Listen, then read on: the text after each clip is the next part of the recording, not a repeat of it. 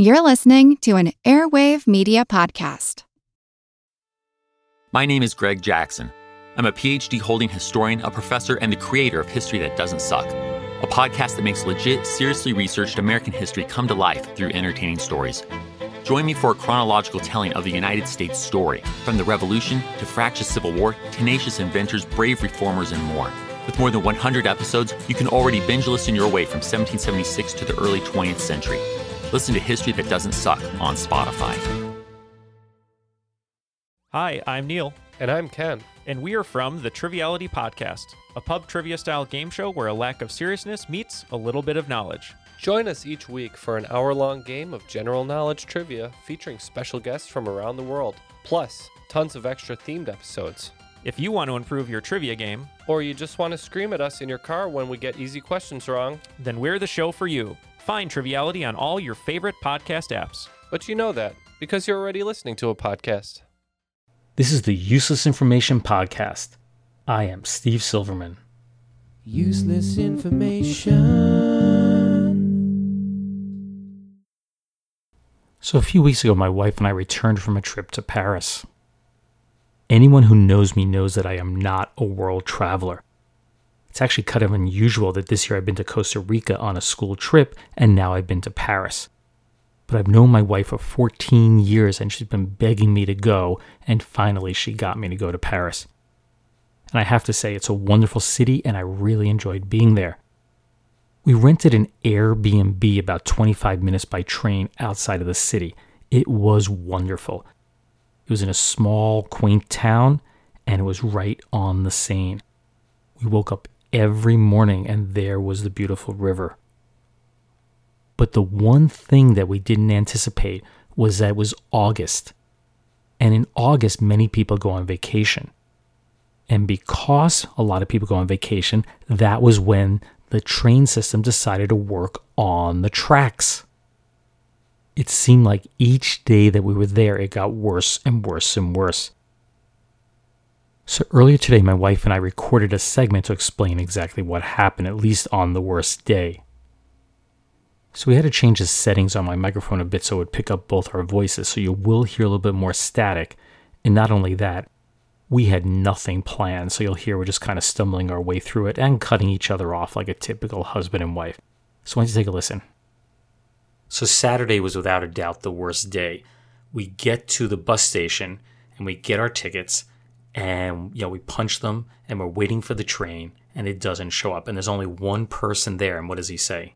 Well, he had just learned that, in fact, we had to take a bus, that there was no train Right. going into Paris. So one other woman shows up and we're all standing there waiting for the bus, but the bus never comes.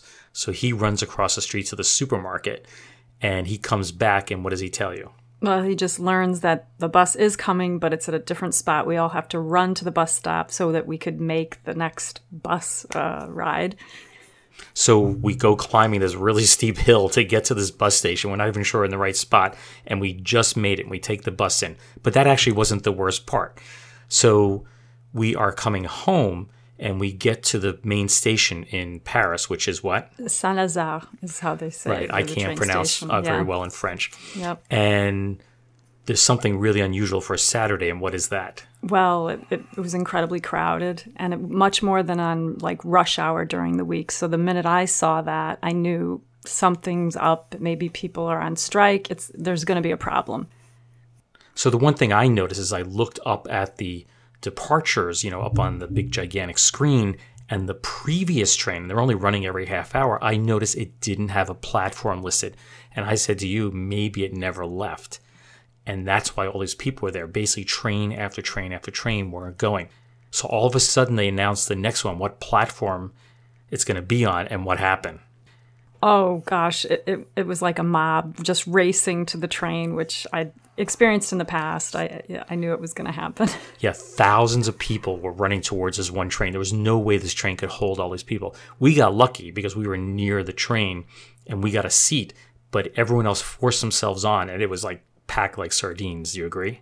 Oh yeah, we were we were happened to be standing at the right platform, so we could just rush right on up, and other people just came after us. So So we get on the train and we go about three stations and it's really really hot on this train. It's like it's an older train. It has very very poor uh, you know air conditioning circulation.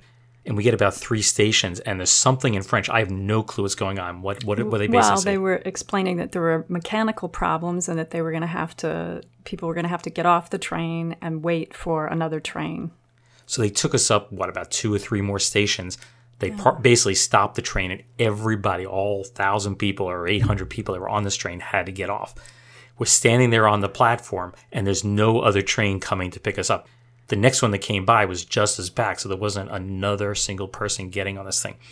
So the, I mean, I don't, I again don't speak French, and you're trying to translate what's going on. But this poor transit worker, this one guy's dressed in blue, describe what was going on. Oh well, the the people were really uh, getting down on him terribly, as if he was the cause of all the problems, which he wasn't. And um, uh, yeah, it was a pretty sad situation.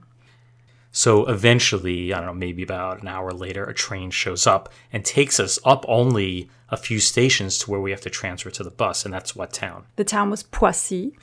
and we need to transfer to the bus. And since the buses doesn't usually run, usually you take the train the whole way, they have transit workers there to tell you where to go, to which, you know, for which bus you should get on.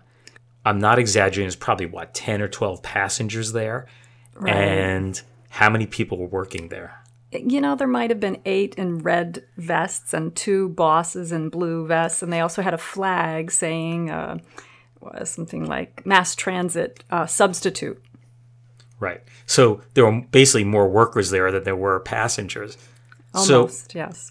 and, and we get on this bus and the driver's not the usual driver he get he gets on the bus but then the boss gets on the bus and what do you hear Right. He makes an announcement, and I have to admit, when I heard it first, I thought I couldn't have heard that correctly because he said, Is there anyone here on the bus that can direct the driver uh, and show him where to go because he doesn't know the area at all?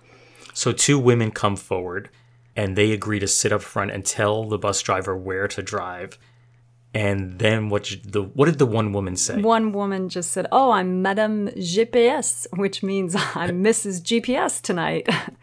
so the, so then we take off and luckily we were the first stop because what happened next Well, that that what it was even worse is that the guy acted. He it was as if he couldn't drive or he'd never driven uh, a bus before. So he was uh, zigzagging in the road. He was banging into the branches of a tr- the trees. It, it was crazy.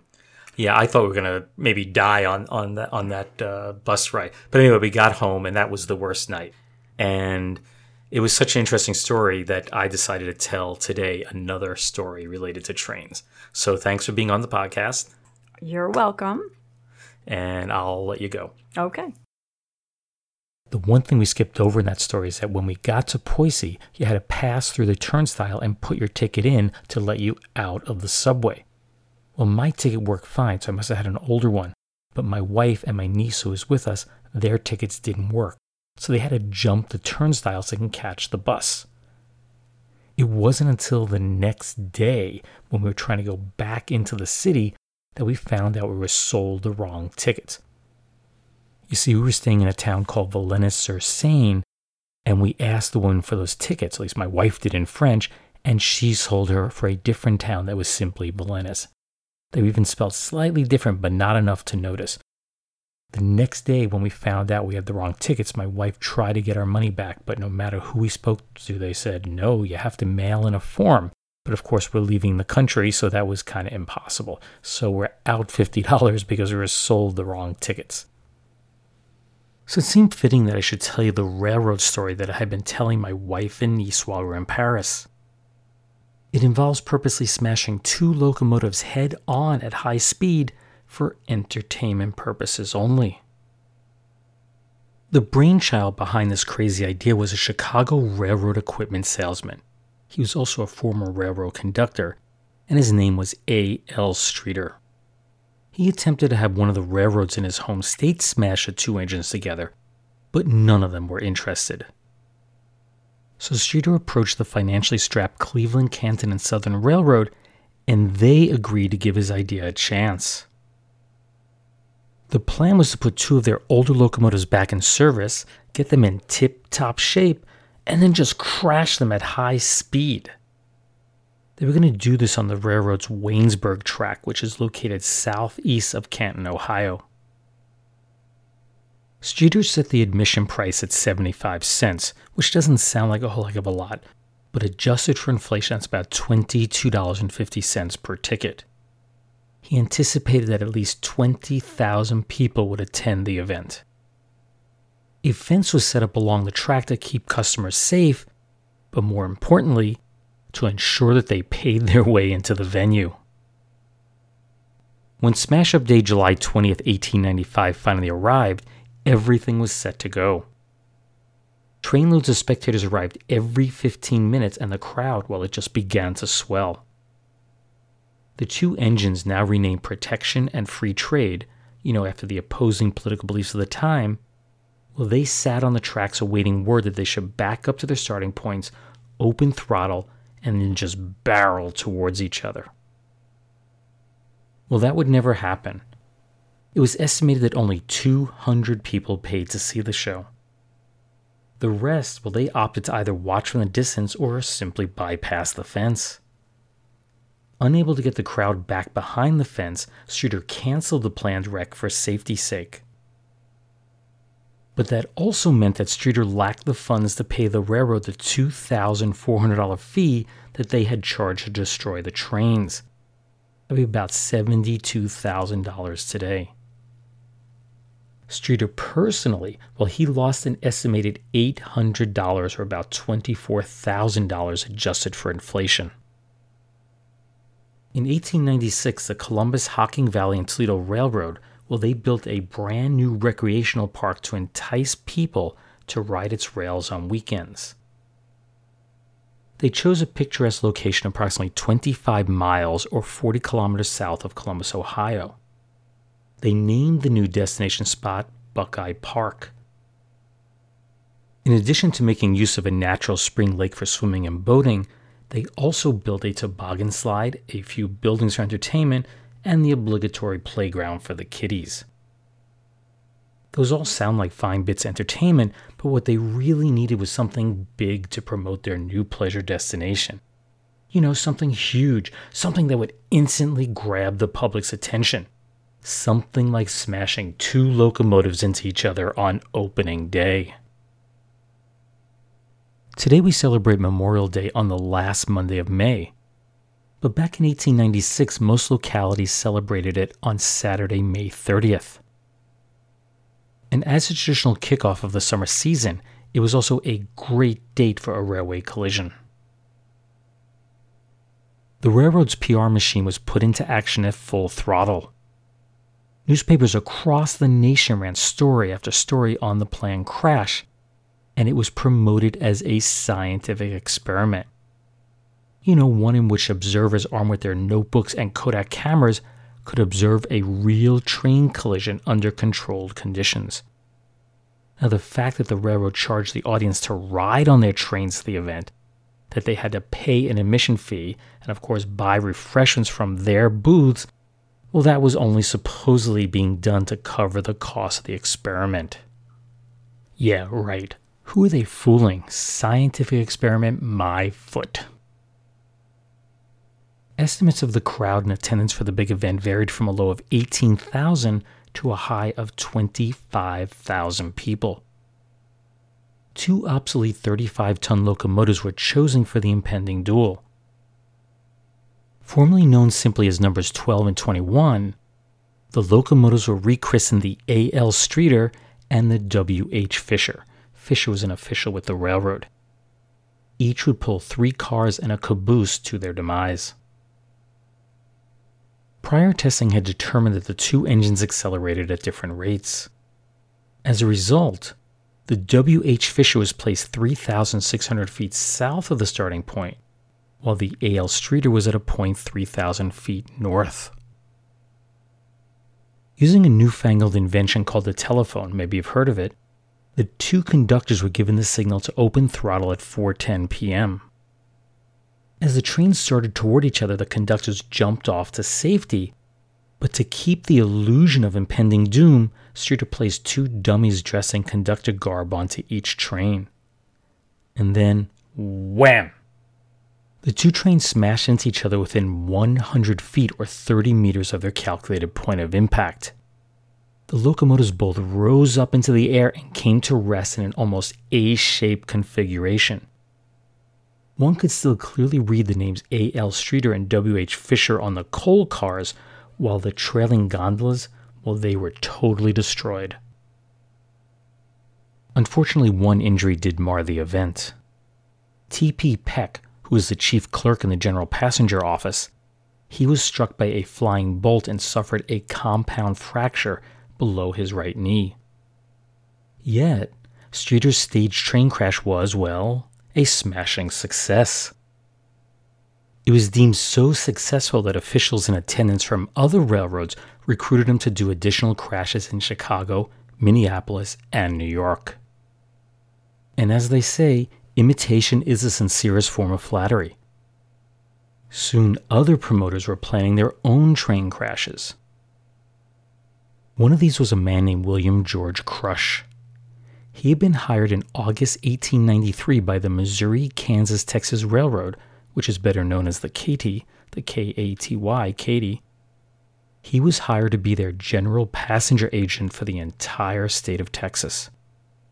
Now, that's not a job you hear much about today, but in the heyday of railroads, this was a position of incredible importance. It was W.G. Crush's name that appeared on just about every ticket, poster, timetable, or advertisement that the Katy produced during his tenure. Crush was basically the invisible wall between the riders and the upper management at the railroad. Mr. Crush believed that if the Katy could stage a stunt similar to the one that had just been completed by Streeter at Buckeye Park, the Katy line could grab a stronghold on the Texas railroad market. On August 6, 1896, a formal announcement was made in the press that the Katy would be purposely colliding two trains together. And once again, this was all to be done in the name of science. Each train would consist of a locomotive, a tender, and this time six cars. As the trains smashed into each other at high speed, the data collected could be used to build safer locomotives and cars. I'll say it once again. Yeah, right. Scientific experiment, my foot.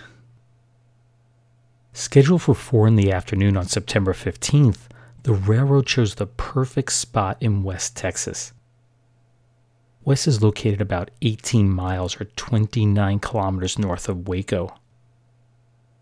The reason they chose this spot is because the track in this location was perfectly straight and flat and then a valley was formed by three hills, which created a natural amphitheater. In an August 13, 1896 interview with the Dallas News, Crush stated, quote, There will be no harm done save the smashing to pieces of two 40 ton passenger engines, a dozen cars, and the tearing up of several hundred yards of track and roadbed. The engines will be used for scrap iron if they are damaged beyond repair, and the track will be cleared and mended in a jiffy. He continued, The day before the collision, the track over which the engines will run will be timed so that the point of contact may be definitely ascertained. In this way, we will know almost within 10 yards where the meeting will take place. By means of a telegraph wire put up for the occasion, the engineers will be given the signal to start and each throttle will be pulled simultaneously. The engineers will remain on the engines until each has attained a speed of 10 miles an hour, at which point they will pull the throttle wide open and step off. Crush went on to further state Railroad men from all over the West will be on hand to see, and photographic observations will be taken every second for 10 seconds before the collision. Engine builders are now deeply interested in furnishing engines with appliance which will lessen the shock of collisions and consequently make them less dangerous to human life. When questioned about the cost of the head-on collision, Crush said, quote, All told, about $20,000. Of course, there will be some salvage. $20,000. That's nearly $600,000 adjusted for inflation. That's a monstrous price to pay for just one single collision. So, how could the railroad cover such an enormous expense? Well, that's very simple. The only way for most people to get to the show is via the Katy Railroad. Tickets range in price from a low of $2 from Austin to $3.50 from Houston round trip. That sounds like a bargain, but translate that into modern values, and round trip tickets to the venue are going to cost you somewhere between $60 and $105 each. Add to that all the money spent on the site for food, drinks, sideshow entertainment, and it becomes fairly clear that if the predicted number of people attended this event, the Katy stood to earn a lot of money. Crush said, quote, Ever since we decided to give the exhibition, public interest in the matter has increased. And in order to let all see, it will run excursions from all along our lines at rates, say less than one fare for round trip. In fact, from all indications, there will be 15,000 or 20,000 people present to see it. The place selected for the exhibition is a natural amphitheater, and nobody will have any trouble in viewing the entire exhibition. We will make it a regular picnic day. Preparation of the crash site began immediately. Crews laid down four miles of track, built a grandstand for honored guests, two telegraph offices, three stands for noted speakers, and an observation stand for photographers and members of the press. A large tent was borrowed from the Ringling Brothers Circus so they could use it as a restaurant. For water, two wells were dug on site while arrangements were made to transport 16,000 gallons of artesian water that was cooled with ice, of course, from Waco. And lastly, they set up a large carnival midway, complete with drink stands, game booths, and the obligatory hucksters. A.D. Arbogast, he was the general foreman of the Katy's Texas Bridge and Building Department. He stated, quote, We are now at work on 30 privilege stands to be arranged in Midway Plaisance style, like the Chicago Plaisance. In these places will be located all the amusements on the ground.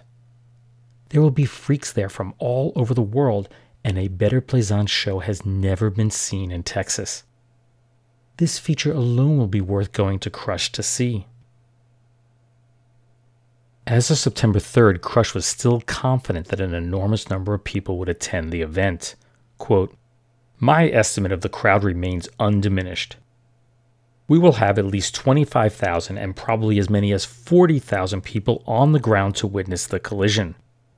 We are making arrangements to handle 40,000 comfortably. Nobody will be discommoded. So far as experience can provide for the peace and safety of the passengers, it will be done. The Katy repair shop crew set to work rebuilding two of the line's outdated locomotives. Chosen for total destruction were engines 123 and 124, which were now renumbered 999 and 1001 respectively. The 999 was painted bright green with yellow stripes, with other colors of the rainbow highlighting its cowcatcher gears and trimmings. The 1001 was painted a contrasting red color, and both had the Katy logo emblazoned on either side. To further promote the collision, the two locomotives were placed on tour and displayed in towns throughout the state. Two of the Katy's finest engineers were chosen to run these engines. The 999 was to be driven by engineer Charlie Stanton with Frank Barnes as his fireman. Charlie Kane would be at the throttle of the 1001 with fireman S.M. Dickerson to assist him. Then finally, the big day came. On September 15th, train after train pulled alongside a newly constructed platform that measured 2,100 feet in length. That's 0.64 kilometers. The signs at the depot indicated they had arrived at the town of Crush, Texas. That's a town that exists for only a single day. As anticipation grew, the planned start time of 4 p.m. just came and went. That's because more and more people just kept unloading from the trains. Estimates in the newspapers at the time placed the attendance at somewhere between a low of 24,000 and a high of 30,000 people. You can be certain that the bean counters for the Katy must have had really, really big smiles on their faces. You know, from a financial point of view, the crash that was about to occur at Crush, Texas was a smashing success. But as you'll soon learn, that smile would soon be wiped from their faces. The Dallas News described the smash up as follows quote, At 5 o'clock, the two trains met at the point of the collision and they were photographed. Then one of the trains backed up the hill on the north and the other one up the hill on the south. Everything was now ready. The smoke was pouring from their funnels in a great black streak, and the popping of the steam could be distinctly heard for the distance of a mile. People were standing on tiptoe from every point of vantage, trying to see every movement of the wheels that were so soon to roll to destruction. The officials of the road were grouped about the little telegraph office, not 50 feet from the place of waiting for the whistle which would tell them that the trains are ready to start on the fatal journey. At 10 minutes after 5, Crush raised his hat and a great cheer went up from the throats of all the people. The article continues The rumble of the two trains, faint and far off at first, but growing nearer and more distinct with each fleeting second, was like the gathering force of a cyclone. Nearer and nearer they came, the whistles of each blowing repeatedly, and the torpedoes which had been placed on the track exploding in an almost continuous round like the rattle of musketry. Every eye was strained and every nerve on edge. They rolled down at a frightful rate of speed to within a quarter of a mile of each other. Nearer and nearer as they approached the fatal meeting place, the rumbling increased, the roaring grew louder, and hundreds who had come miles to see found their hearts growing faint within them and were compelled to turn away from the awful spectacle. The two trains barreled towards each other at an estimated speed of 50 miles per hour or 80 kilometers per hour, and then wham! As you can imagine, the noise was deafening. The locomotives crumpled inward as the trailing cattle cars were just reduced to splinters. There was a moment of silence, and then, when it seemed like it was all over, the boiler of the 999, it exploded. Flying missiles of steel and wood, both small and large in size, began to rain down on the crowd. It didn't matter if you were young or old, male, female, rich or poor. There was simply no way to escape from the locomotive shrapnel. So we're going to pause here for a moment to hear from the sponsor of today's podcast. But when we return, I'll tell you what happened next. Hey, it's Kaley Cuoco for Priceline. Ready to go to your happy place for a happy price? Well, why didn't you say so? Just download the Priceline app right now and save up to 60% on hotels. So, whether it's Cousin Kevin's Kazoo concert in Kansas City, go Kevin, or Becky's Bachelorette Bash in Bermuda, you never have to miss a trip ever again. So, download the Priceline app today. Your savings are waiting. Go to your happy place for a happy price. Go to your happy price, Priceline. Welcome back. We're going to pick up the story of the monster crash at Crush just as the shrapnel was falling from the sky onto the crowd of spectators. Emma Frances Overstreet, the wife of a local farmer, was watching the crash from what seemed like a safe distance of a thousand feet or 305 meters. Suddenly, she was hit by flying debris. Hitting right behind her right ear, she was immediately knocked unconscious and she died from her injuries. And then there was Ernest Barnell of Bremond, Texas. He was perched up in a tree even farther from the crash site and was struck in the head by a flying chain. The chain hit with such a strong force that it became embedded in the tree. That's pretty amazing. Sadly, he also succumbed to his injuries the following morning. One man who was close to the crash was photographer Jarvis Dean of Waco. Dean was in the photographer's stand attempting to snap a picture when he was struck in the eye, which sadly doctors were forced to remove. In doing so, they discovered that he had been hit by a bolt that measured two inches in length by three eighths of an inch in diameter. That'd be approximately 5 centimeters by 9.55 millimeters. Luckily for Dean, if you can call it that, the nut was still attached to the bolt and it snagged on his eye socket, which prevented the bolt from becoming lodged in his brain. Louis Bergstrom of Waco, another photographer who was on the platform with Dean, also sustained slight injuries from the shrapnel. And then there was 14 year old Roy Kendrick, who was also from Waco. He was struck by a flying piece of timber which caused a severe leg wound. His father would later file a lawsuit against the railroad for $500. There were other injuries reported, but none were fatal. One man lost a piece of his chin, another had a scalp wound, while yet another was struck in the chest with incredible force by a piece of timber. A man named John Bessie had his arm lacerated by a piece of steel, which he just bent over, picked up, and took home as a souvenir. He wasn't alone. Even as people were suffering, thousands of people ran towards the wreck and they grabbed a piece of it to commemorate the event. It was all over, but getting home wouldn't be easy. The trains were slow to arrive, and when they did, it was utter chaos. Information was difficult to come by, the train cars were packed nearly to the point of suffocation, and people ended up in the wrong town. Yet, by 11 p.m. that evening, the last train pulled out and the town of Crush, Texas ceased to exist.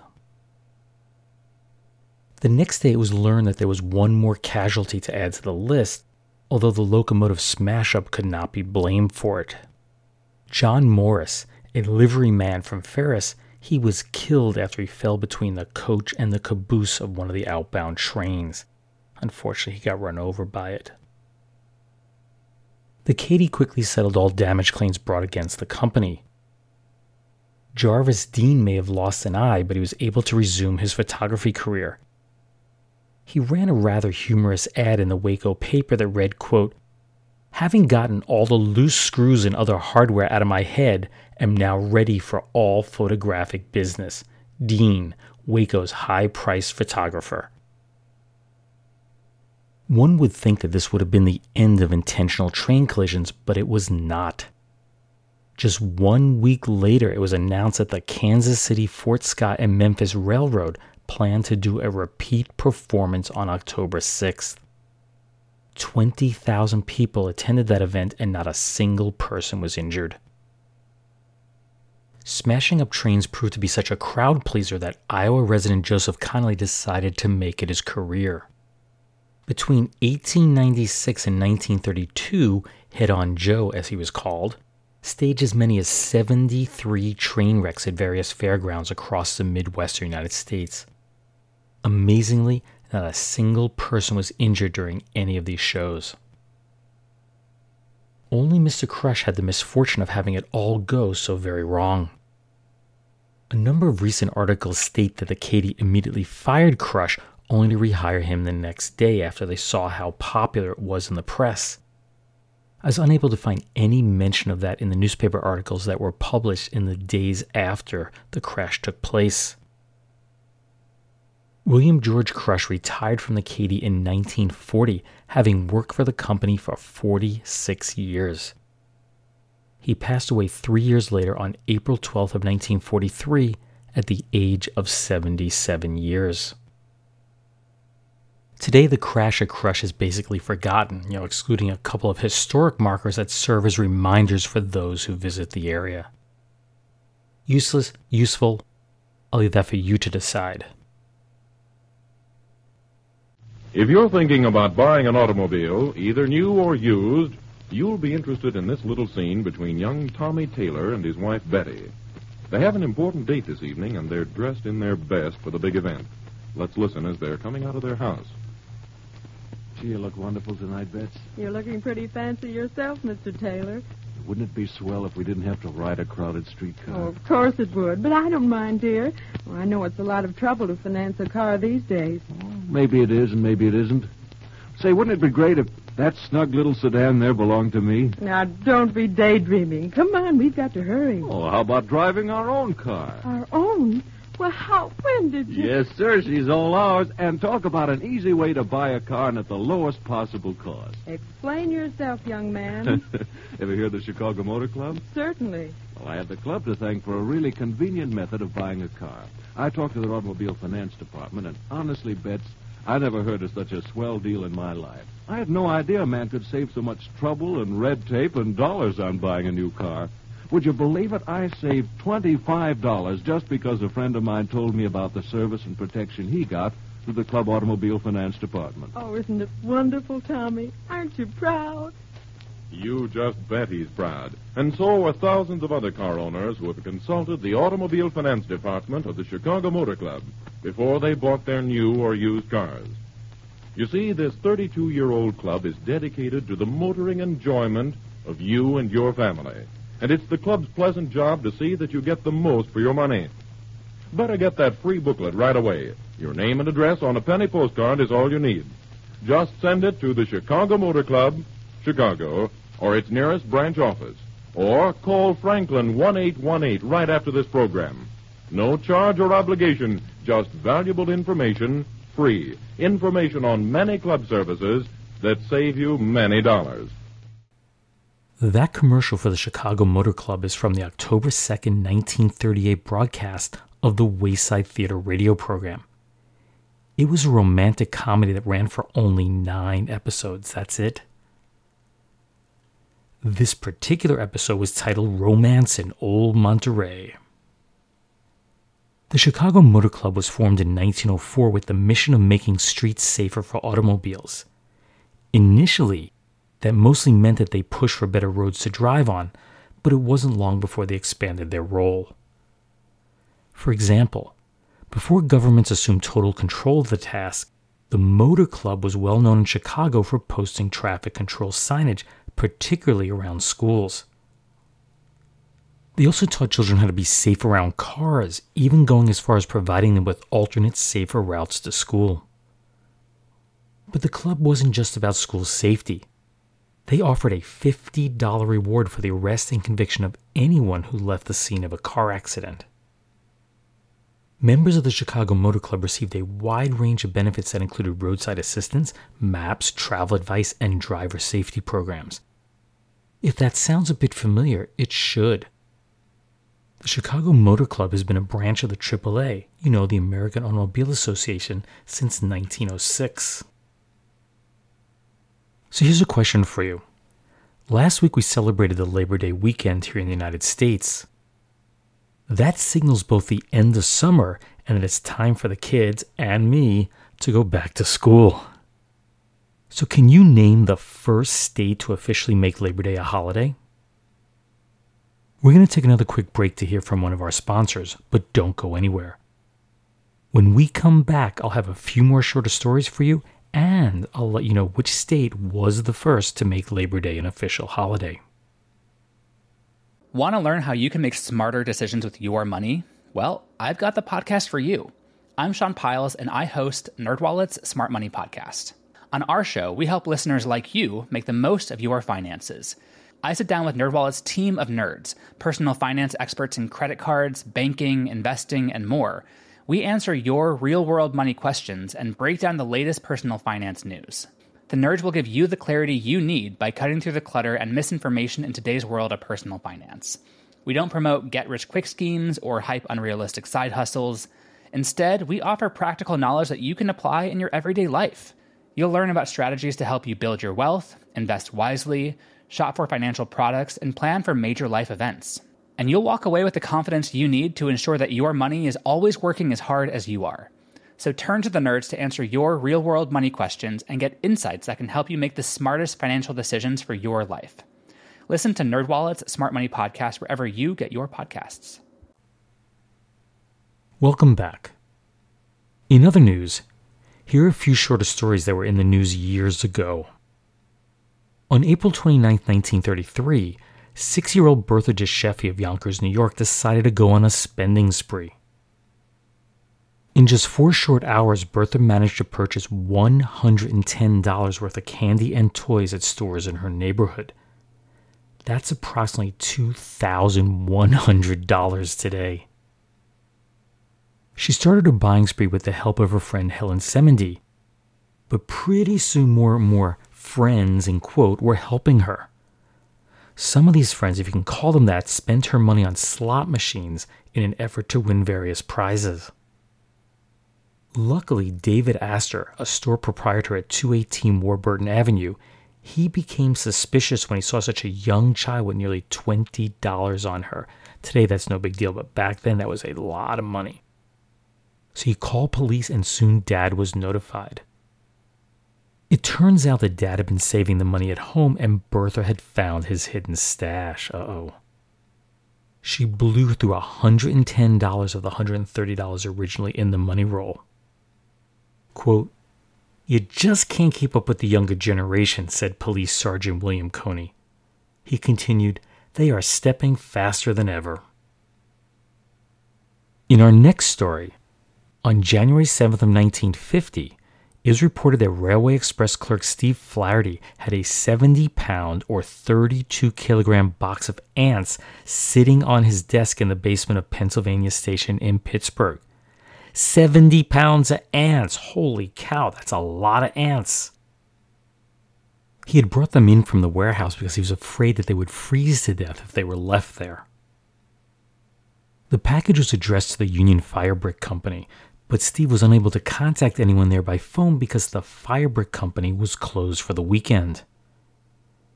He said, quote, I don't know whether them ants is alive or dead in there. I sure wouldn't know what to feed them. It was later determined that the ants were purchased by an executive at the firebrick company for his daughter. The ants were in a glass box, that's why they weighed so much, and that allowed viewers to see them digging tunnels under the surface. They had been shipped by a California company who was marketing them as an ant circus. Now, if they had only changed the name to an ant farm, they could have made millions of dollars. Finally, everyone knows how difficult it is to get a good parking spot on city streets. Well, the story of Mr. and Mrs. Gerald Oppenheimer of Kansas City is the perfect example. On the evening of January 2nd, 1961, the Oppenheimers decided to go downtown to go ice skating. They parked their car a long distance from the skating ring and they hoofed it there on foot. That's when Mrs. Oppenheimer noticed that there was a parking spot much closer to the skating ring. While Mrs. Oppenheimer protected the spot, her husband went back to get the car. She waved the first car on, but it insisted on taking that spot. But Mrs. Oppenheimer, she firmly stood her ground. But as soon as she turned her back, a woman jumped out of the other car and just started pounding her. When Mr. Oppenheimer arrived with the car, the two women were involved in quite the catfight, and he had to separate them. And that's when the other driver, he just, zoom, he just pulled his car into that parking spot. Needless to say, the police had to be called, and Mr. Oppenheimer well, he never did get that parking spot. So, earlier in the podcast, I had asked you which state was the first to officially designate Labor Day as a holiday. Did you have any clue as to what the answer was? Well, the answer is Oregon. They made Labor Day an official holiday in 1887. You see, in the 1800s, as the workforce shifted from agricultural to manufacturing, worker conditions, as you probably know, were downright awful. Many people, including children, had to work long hours, seven days a week, in incredibly unsafe conditions just to make ends meet. This gave rise to labor movements which organized workers to strike and hold out for better pay, for better hours, and of course, for better work conditions.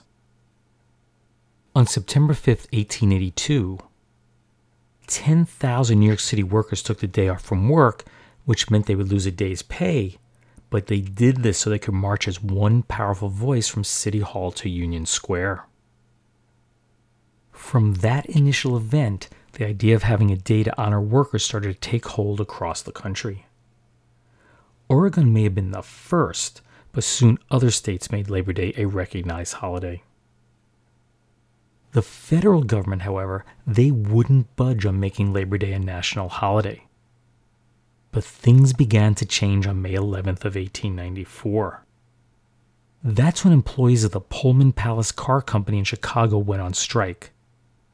On June 26th, Eugene V. Debs, who was the head of the American Railroad Union, and that's the same guy I mentioned while I was talking about gefilte fish in the last episode, he called for a nationwide boycott of all trains that carried Pullman cars. The railroads were brought to a near standstill, so the federal government got an injunction to prevent the union from interfering with the trains. But when the Union refused to back down, President Grover Cleveland sent in Army troops to keep the strikers from obstructing the trains. That led to massive rioting and numerous deaths, and that caused the strike to collapse. In an effort to make peace with the labor unions, President Cleveland and Congress called for the federal establishment of Labor Day. The legislation was quickly pushed through Congress and signed into law just six days after the Pullman strike ended. Well, that brings another episode of the Useless Information podcast to a close. I just wanted to mention that I was approached by a publisher last week in regards to writing another book. It is something that I'm seriously thinking about, but I am concerned that it will be too big of an undertaking. My first two books, that's Einstein's Refrigerator and Lindbergh's Artificial Heart, were basically just the best of my website in the late 1990s.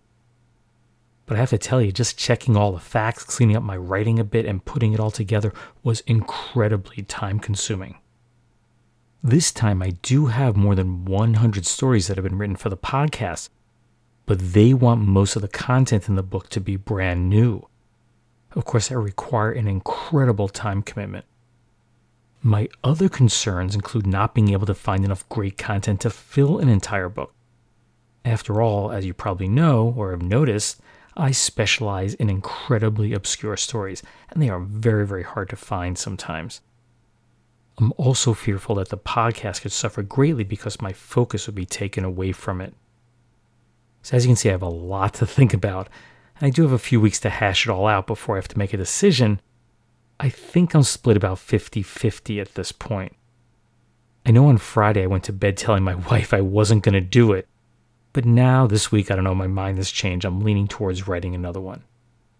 I'll keep you updated either way. Just a reminder that the Useless Information Podcast is now part of the Recorded History Podcast Network. Be sure to go to recordedhistory.net to learn all about the quality history podcast that the network has to offer. Anyway, thanks again for listening, and I hope you tune in the next time. Bye.